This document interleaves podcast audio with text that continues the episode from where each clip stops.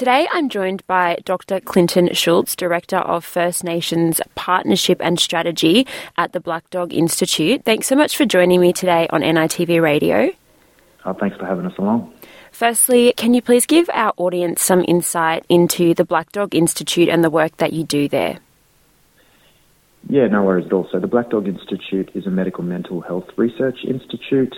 Uh, we uh, work Australia wide. Uh, our focus is predominantly in looking at how do we take research into translation so that it can be purposeful and useful um, to the consumer, to the public. Uh, my role within the Institute as the Director of First Nations Strategy and Partnerships is to look after all our social emotional well-being uh, based research and um, initiatives. And on Wednesday, the 6th of September, a set of principles were launched uh, to encourage more civil and inclusive debate over the Indigenous voice to Parliament. Can you explain what those set of principles are?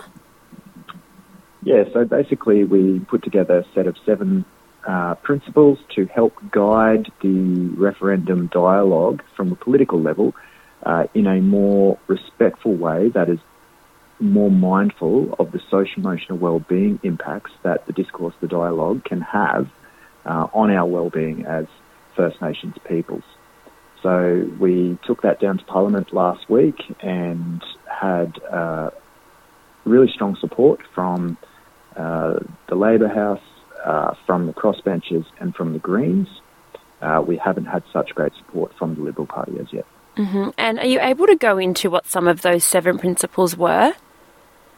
Yeah, they're very basic things. There is nothing extraordinary within these. Uh, it's basically asking people to be more respectful, to be more inclusive, uh, to be more mindful of social and emotional well-being and the impacts that people's voices can actually have and the influence that voice can actually have uh, in this space. Really, just as I said, trying to focus people on the fact that there's human beings at the centre of that, being us as mob, and we need to not this not let this debate become overly overly politicised and forget the human toll that it can actually have. And alongside the Black Dog Institute, which other organisations assisted in the development of these um, principles? we were really fortunate to get to work with some of the leading peak bodies in the social emotional wellbeing space on this. So Gayaa Dhuwi uh, Proud Spirit, which is the leading peak for social emotional wellbeing, with uh, Indigenous Allied Health Australia, peak body for allied health, Aboriginal and Torres Strait Islander allied health workers, and with AIPA, the Australian Indigenous Psychologists Association. And how long did it take to develop these principles, um, you know, once you all met, and how did the process kind of come about? Yeah, we carefully developed these principles over a couple of, couple of months, and, and it was based on research. So we distilled the research that has been done on how um, sensitive dialogues can be taken from a political level uh, to better support the well-being of of vulnerable groups and distilled the information that we could find down there to, to these seven principles that we put forward. So it happened over a space of a couple of months, and uh, we were fortunate enough to get to uh, launch those formally down in Canberra last week. And lately, there has been more discussion growing around the impact that the referendum debate is having on the emotional well-being and mental health of First Nations people as we draw closer towards voting day. Um, can you talk a little bit more about this and what can people do to get support at this time if they need it?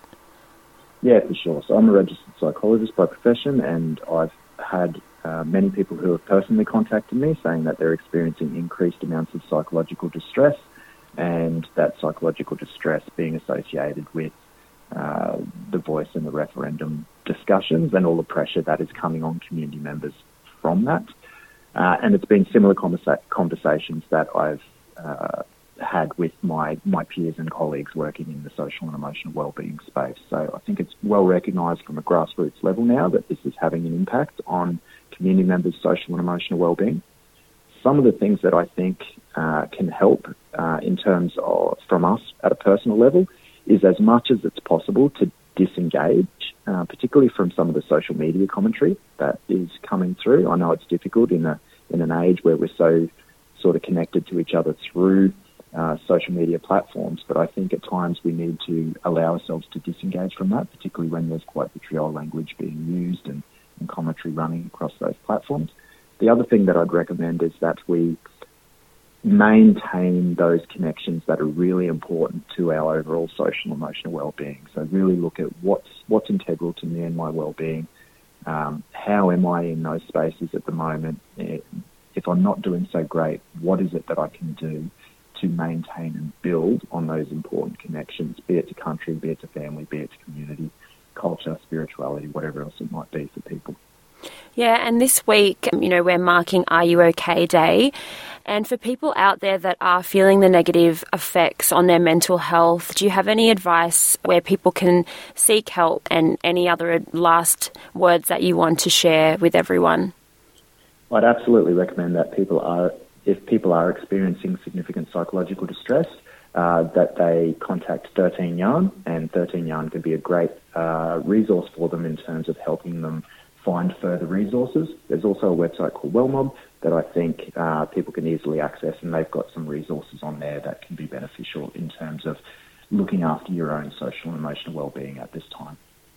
Yeah, it's a very um, important topic to, you know, be talking about at the moment, not just on Are You OK Day, but, you know, in the lead up and also after the referendum as well, the impacts that this will have on our mental health and our well-being. So thank you so much for coming on and having a chat to NITV Radio today.